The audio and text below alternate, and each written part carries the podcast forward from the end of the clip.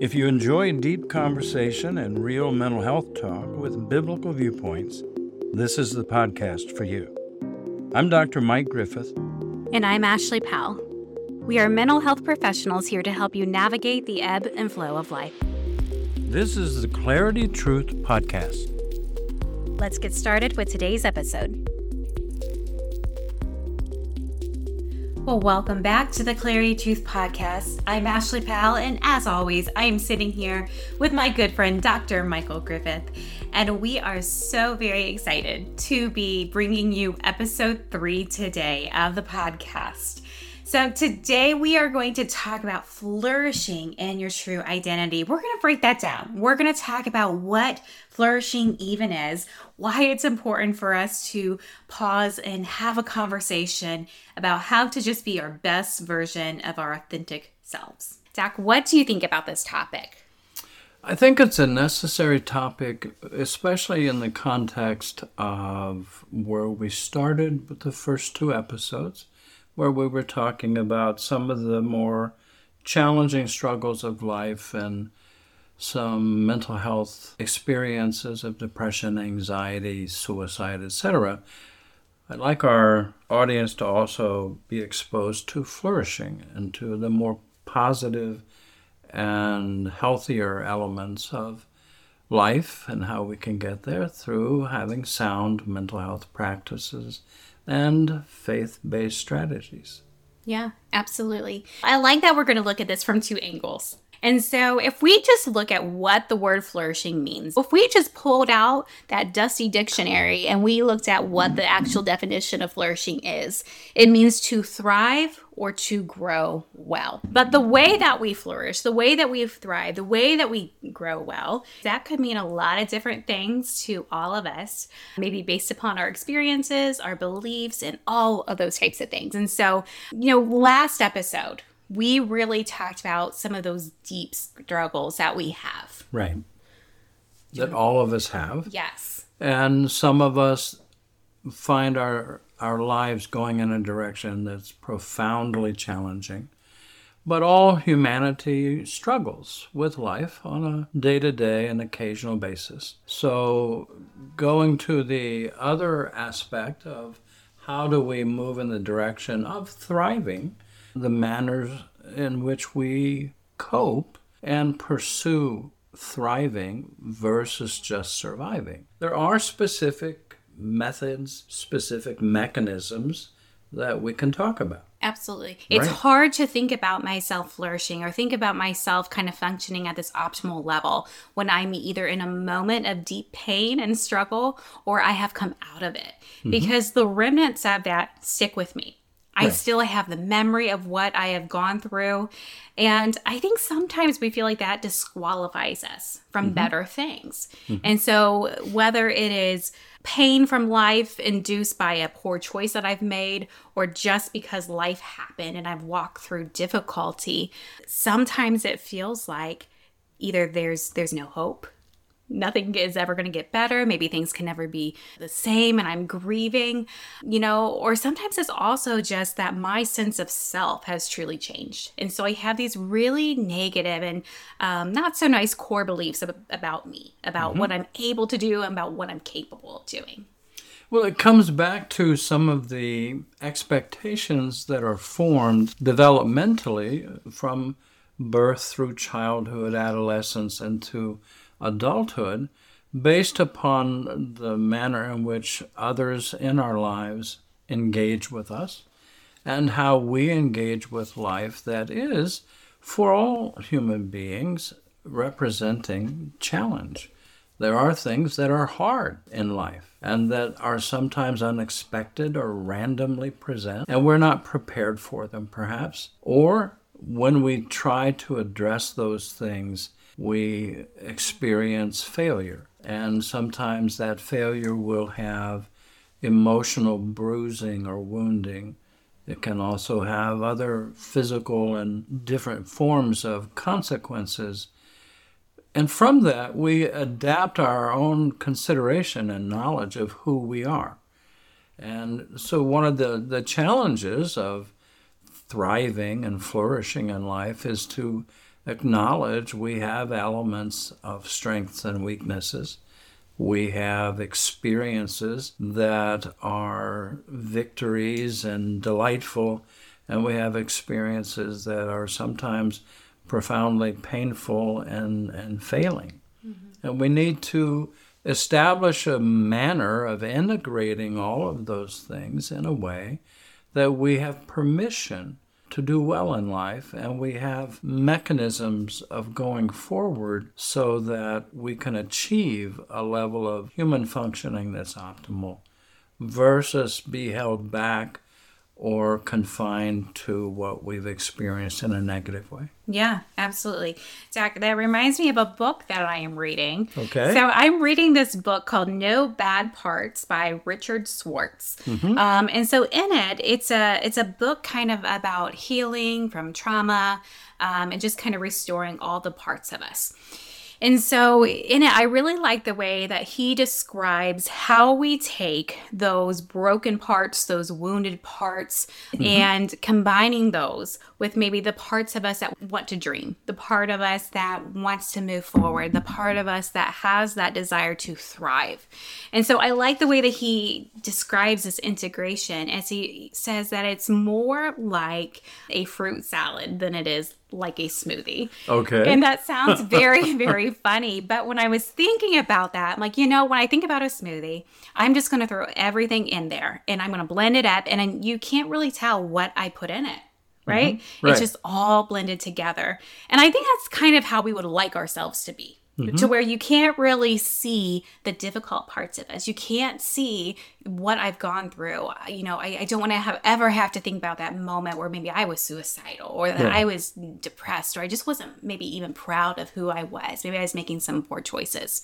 But it's not that simple. We can't just erase that part of us because it's in us. Right. Right? Every moment, every season, everything that we walk through, it's, and we it, remember it.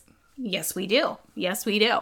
And so I like the visual of a fruit salad because I can see every ingredient that's in there. It's a little bit more chunky, but it blends together still. Mm-hmm. To be this perfect recipe. And I think that's what we are. We are just kind of this mixed bag of parts Mm-hmm. There's broken, wounded parts in us, but just because we have those, and maybe they're even not totally healed, right? Maybe, right. Because healing is never a destination, it is a journey. Sure.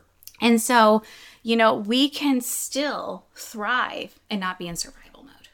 Well, and it's also a good example of how each element of our experience contributes to who we are and to how we're experienced by others and how we can have value even in that painful, difficult time as it's complementary to the wonderful time and the joyous times in life. And that when we're looking at them as that fruit salad, mm-hmm. that every subtle taste of every element of that salad contributes to the whole experience of enjoying yeah, absolutely. I think about Jesus and I think about how Jesus is always the best example for for anything, right? Mm-hmm. So when I think about Jesus and I think about him flourishing, I think about what he didn't need or what he didn't have in order to do that. And so one thing that he didn't have is popularity.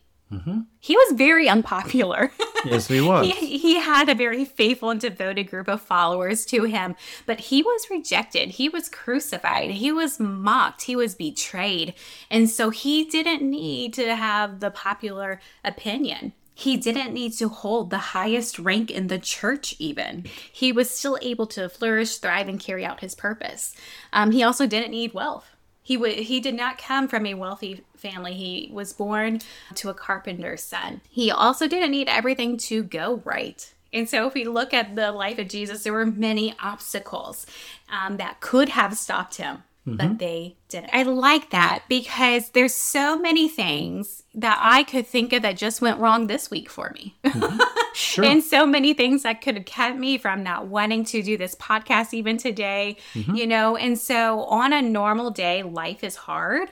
Right. And so it's very easy to get tunnel vision mm-hmm. of these things. For my bad moment to become a bad day, my bad day to ruin my entire week. And then this month is just terrible. And then before you know it, everything that I really want for myself, I see as being impossible. You and I, being people of faith and followers of Jesus, it, I find it comforting that Jesus had a life that is just like the life that I have that he had moments of absolutely profound challenge and there were relationships where all of those things you described Jesus experienced most of us have also experienced whether it's bullying while we're in elementary or middle school or high school, or whether it's people mocking us because we're people of faith, or things going badly that were injustices, but we might be unjustly given consequences in a work environment or a marital relationship. In a number of ways that it, it's confirming and it's helpful to have a Savior who lived also as a human being Yeah. And didn't have only optimal experiences. Though we also know, based on the biblical record and even the historical record, that he did have times that he did flourish. Mm-hmm. And so that gives the rest of us hope. Absolutely. Absolutely does. Doc, are there other examples in the Bible that you can think of when we talk about kind of this sense of persevering and mm-hmm. Thriving through difficulty and less than ideal circumstances? Can you think of any other examples? Well, sure. I, I think there are a number of examples we we can talk about. Joseph, for example, who was thrown in a pit by his brothers, sold into slavery, makes his way to Egypt, and then is imprisoned falsely, and and then comes out of prison to be the second in command in the country. Mm-hmm. So persevering in spite of difficult challenges and then having the opportunity to thrive and have the optimal experience, leading to even the redemption and saving of his own family from famine. Mm. So that's one example. Yeah. So there are a number of different examples of being able to work through the challenge of life, the struggles of life, to make it to the elements and places in life where people thrive. Absolutely. Another example that I really like is the story of Ruth, which I think is mm-hmm. just such a really neat story. So, Ruth's husband passed away. And if you look at kind of what the context of life was during that time, that was a really big thing. It wasn't it wasn't like women were working back then and they were very dependent upon their their husbands. Right. And so Ruth's husband passed away and she lost everything. Mm-hmm. And what could have been kind of the end of her story was really just the beginning. Mm-hmm. And so God led her straight into blessing and straight into abundance.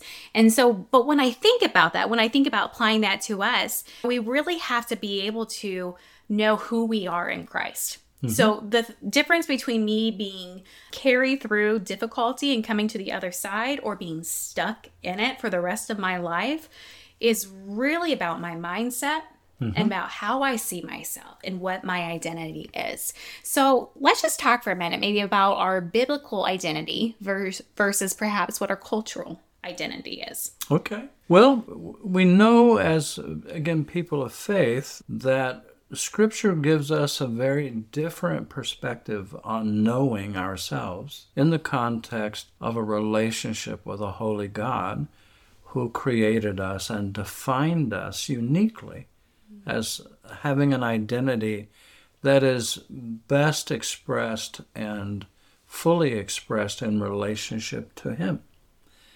And culturally, it's very different. We have ways of identifying ourselves as we grow in our culture based upon where we're born, what level of social economic success we have in our family, what gifts and talents we may have or our families may have. And so human beings think in categories, and identity is a category that can take on multifaceted elements, but it can be very different from the actual identity God intended for us.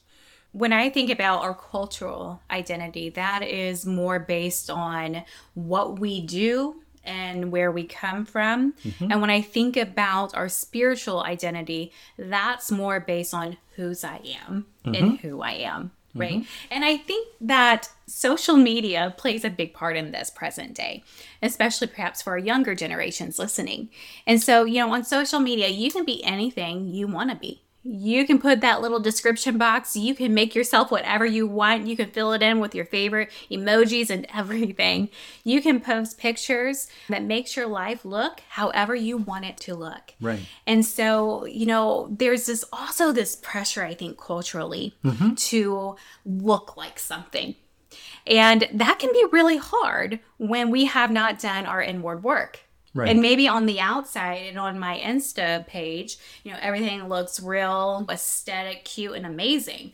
But on the inside, I'm still broken. And on mm-hmm. the inside, I'm still struggling to find an integration of all of these pieces of me and all these seasons, perhaps, of difficulty that I've walked through. For most of us, the tendency then tends to be that I either completely try to ignore those parts of me or I semi acknowledge that they're there, but I try really hard to dismiss them. The problem with that being, I cannot heal the things that are concealed within me. And so we become stuck. And so instead of flourishing, we are stuck in this fight mode. We are stuck in this survival mode. But here's what can then happen when I'm able to integrate spiritual identity into that, then I'm able to better see God's desire and design for me. That in Him, I can be a new creation.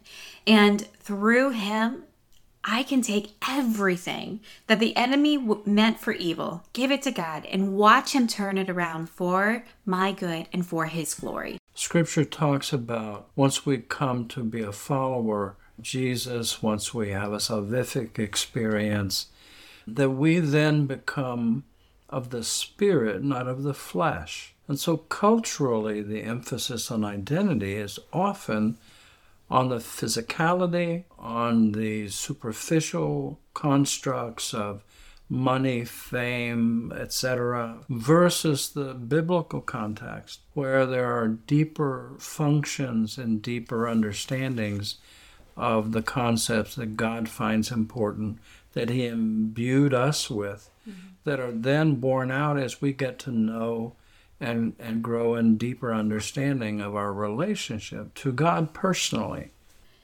You know, Doc, when I think more about what you're saying, I'm thinking about just how fleeting so many things are that we put emphasis on.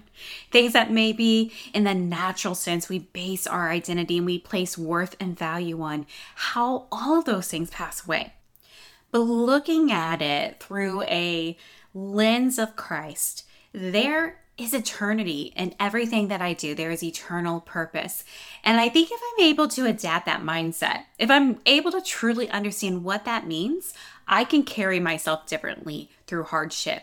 I can carry myself differently through challenging circumstances. And it shifts me perhaps out of this fixed mindset more into this growth mindset. Well, again, when we have that construct where we think that life is eternal and that we have an intentional perspective that we want to enrich this current experience from a spiritual perspective, that we start with and have an internally consistent spiritual identity and experience that is across time, it deepens our understanding and expression of our actual identity that is far more foundational and enduring rather than the very fragile elements of a culturally established identity that we will all have that others will cast that upon us we will assume that from our culture. But when we have the deeper spiritual foundations, then there's the capacity to endure and to have a far more clear understanding of how to deal with the vicissitudes and struggles of life that come at us all. That's good. That's good. I like that. So, Doc, take me into a little bit when we talk about this idea of flourishing, this idea of this integrated self. Is there anything occurring within me when that happens from a neuroscience perspective? Sure. There, there's a lot with that. Neuroscience explores a lot of those elements defining the self and the methodology for us understanding it from a physiological and, and science based perspective. So we know from the context of psychology, psychiatry, mental health, that the self is a construct where we have structure and we also have function. And the structure of the self actually is born in the sense of being conscious. And neuroscience at this point in the scientific awareness can't really define what consciousness is. It's more than looking at the brain and we build our knowledge on findings that, that give us clarity. But the self is understood as having an awareness. So we have conscious thought, things that we perceptually are aware of heat, sound, light, those things. And so we have a conscious mind, which is a part of the self. And from neuroscience, we also have the unconscious mind, in the sense that there are billions of neuronal transactions occurring in what we are not aware of in ourself, the unconscious, that affects the conscious part of our mind of what we are aware of. So I can know what I'm thinking right now but I'm not having access to the unconscious. So that's occurring simultaneously. And and so this whole concept of the self then, we have these these shared kind of elements of self that are then expressed through personality, through emotional regulation, a number of other types and forms of human experience. So from a neuroscience perspective, we look at a lot of different things that define us in the sense that we know our identity, and each of us are unique in that. So there's no, even with identical twins, there are not identical human experiences because we know ourself. And one way to think of establishing a concept of self is we come to a place where we know there is an I and there is an other. And we have different elements and morphological aspects of the brain that carry different functions in our known experience. As I am aware that I'm Mike and that you're Ashley, that all of that's happening without much conscious direction on my mm-hmm. part. Yeah. But it's my experience. So it gets rather complicated. Yeah. But it is interesting to think about that the way I think, feel, respond, and behave is based upon parts of me that I'm both aware of and parts of me that I'm both unaware of. And so playing a little bit more into that, how might someone know when they are dysregulated? You had mentioned that part of the expression of um, kind of that conscious and unconscious state comes in the form of dysregulation? Or how might they know that their brain is working against them mm-hmm. in these areas? Sure. So I often use the example I'm terrified of spiders. So if a spider were to crawl across the desk right now, I would be in a state of terror. That's good to know. so I'm hoping that doesn't happen. So those are time limited, intense spikes in experience and arousal that might lead me to behave in an erratic way. I might leap up and run out of the room and trip and fall and break my leg or whatever. And so things happen. And then we have traits, and we often think of these traits in the context of anxiety or depression. So a trait is an enduring factor, an element of my personality. So I might have a tendency to think of worst case scenarios across my lifetime and perhaps confirming actual experiences in my life mm-hmm. that led to the belief that the future is foreboding and holds things that are going to be harmful and negative. And so that's a trait that I might have to consciously work against day by day. Yeah. So it's really identifying any thought distortions that we might have, right? Mm-hmm. So you're talking about kind of like that catastrophic thinking, that worst right. case scenario, right. where if I can picture things blowing up, then I'm responding like I'm already there. right. I am there. I am living in it, even though it hasn't happened. And then the other thing that I think a lot of us do is what's called emotional reasoning, where if I feel it, it must be true. So if I have a moment when I'm feeling lonely and all alone in the world, well, that must be true because I feel it. Or if I feel like I'm a failure, well, that must be true too. So, an important factor in being able to do this thing that we're talking about, flourishing, I need to be able to keep myself emotionally regulated. And in order for me to keep myself emotionally regulated, I have to be able to have the skill of being self aware to where I am being a good steward of what type of thinking patterns I'm having, how those thinking patterns not only affect my overall mood, but my behavior and functioning as well. And so, Doc, I'm wondering if we could help our listeners understand better of what to do when we are experiencing an emotion.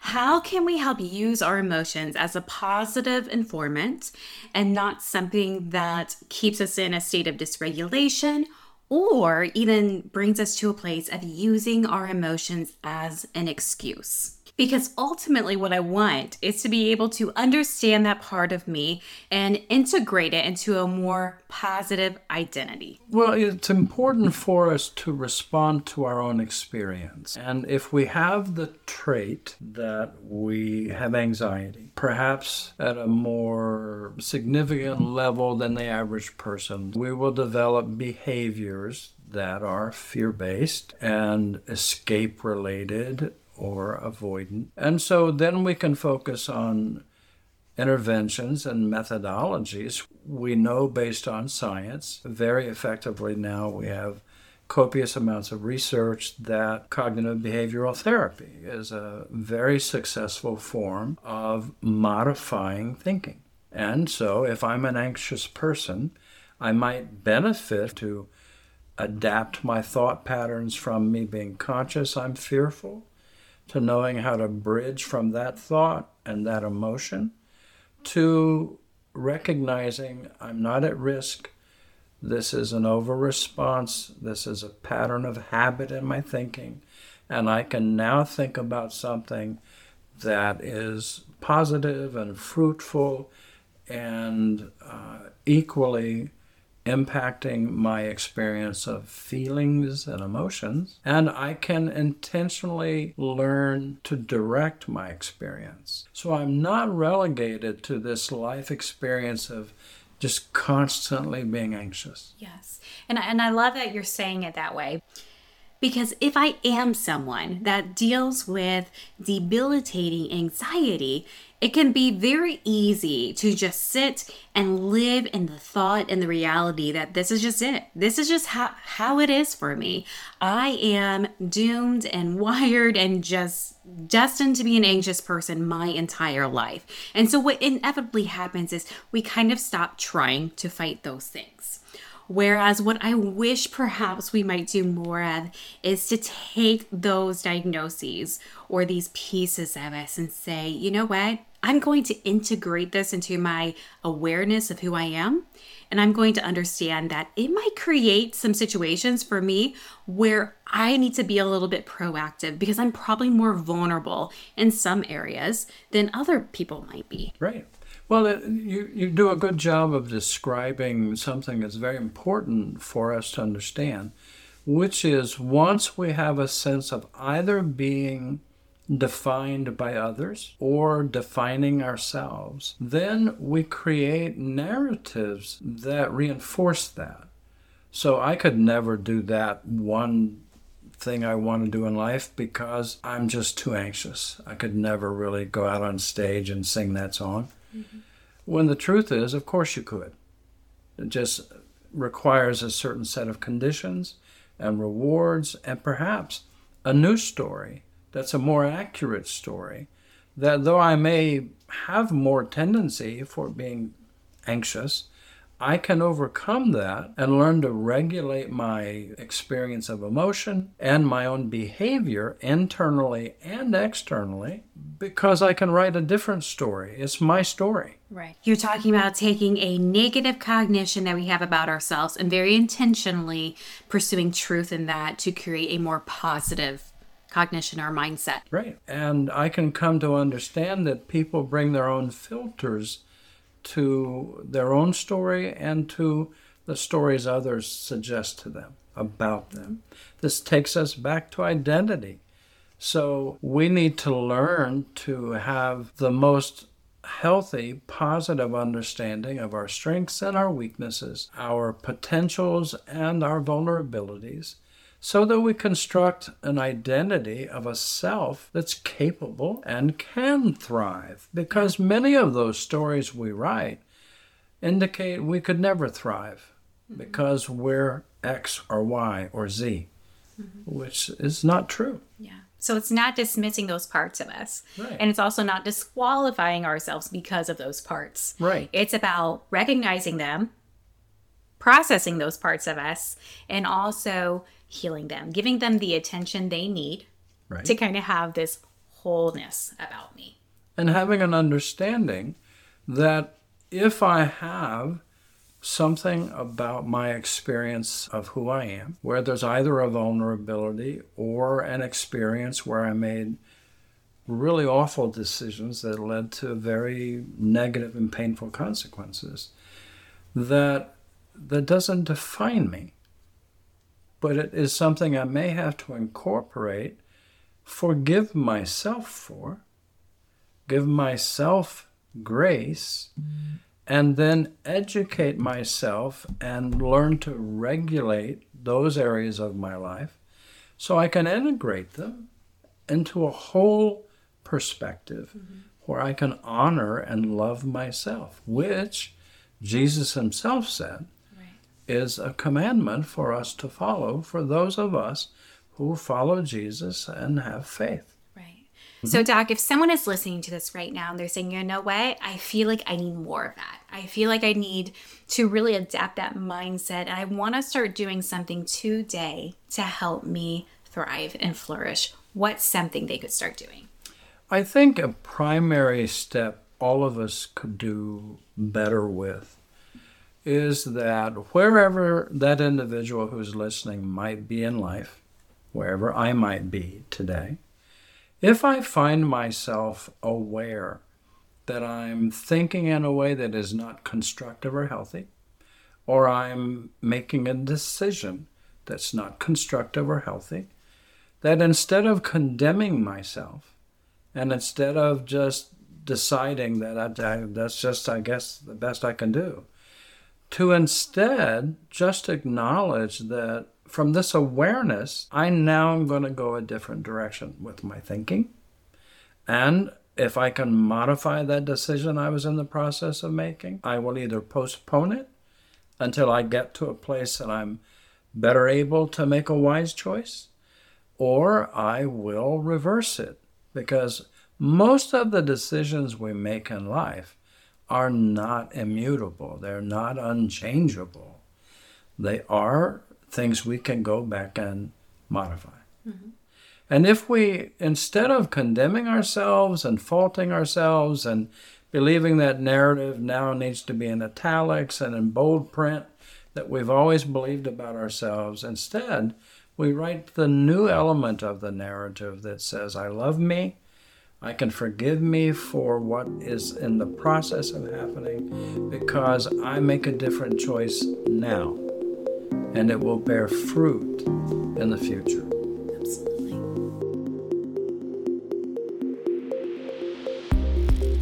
Thanks for listening to the Clarity Truth podcast. We hope you'll join us next time as we seek to find mental clarity through the truth of God's Word. Be sure to follow us on your podcast app. Thanks for listening.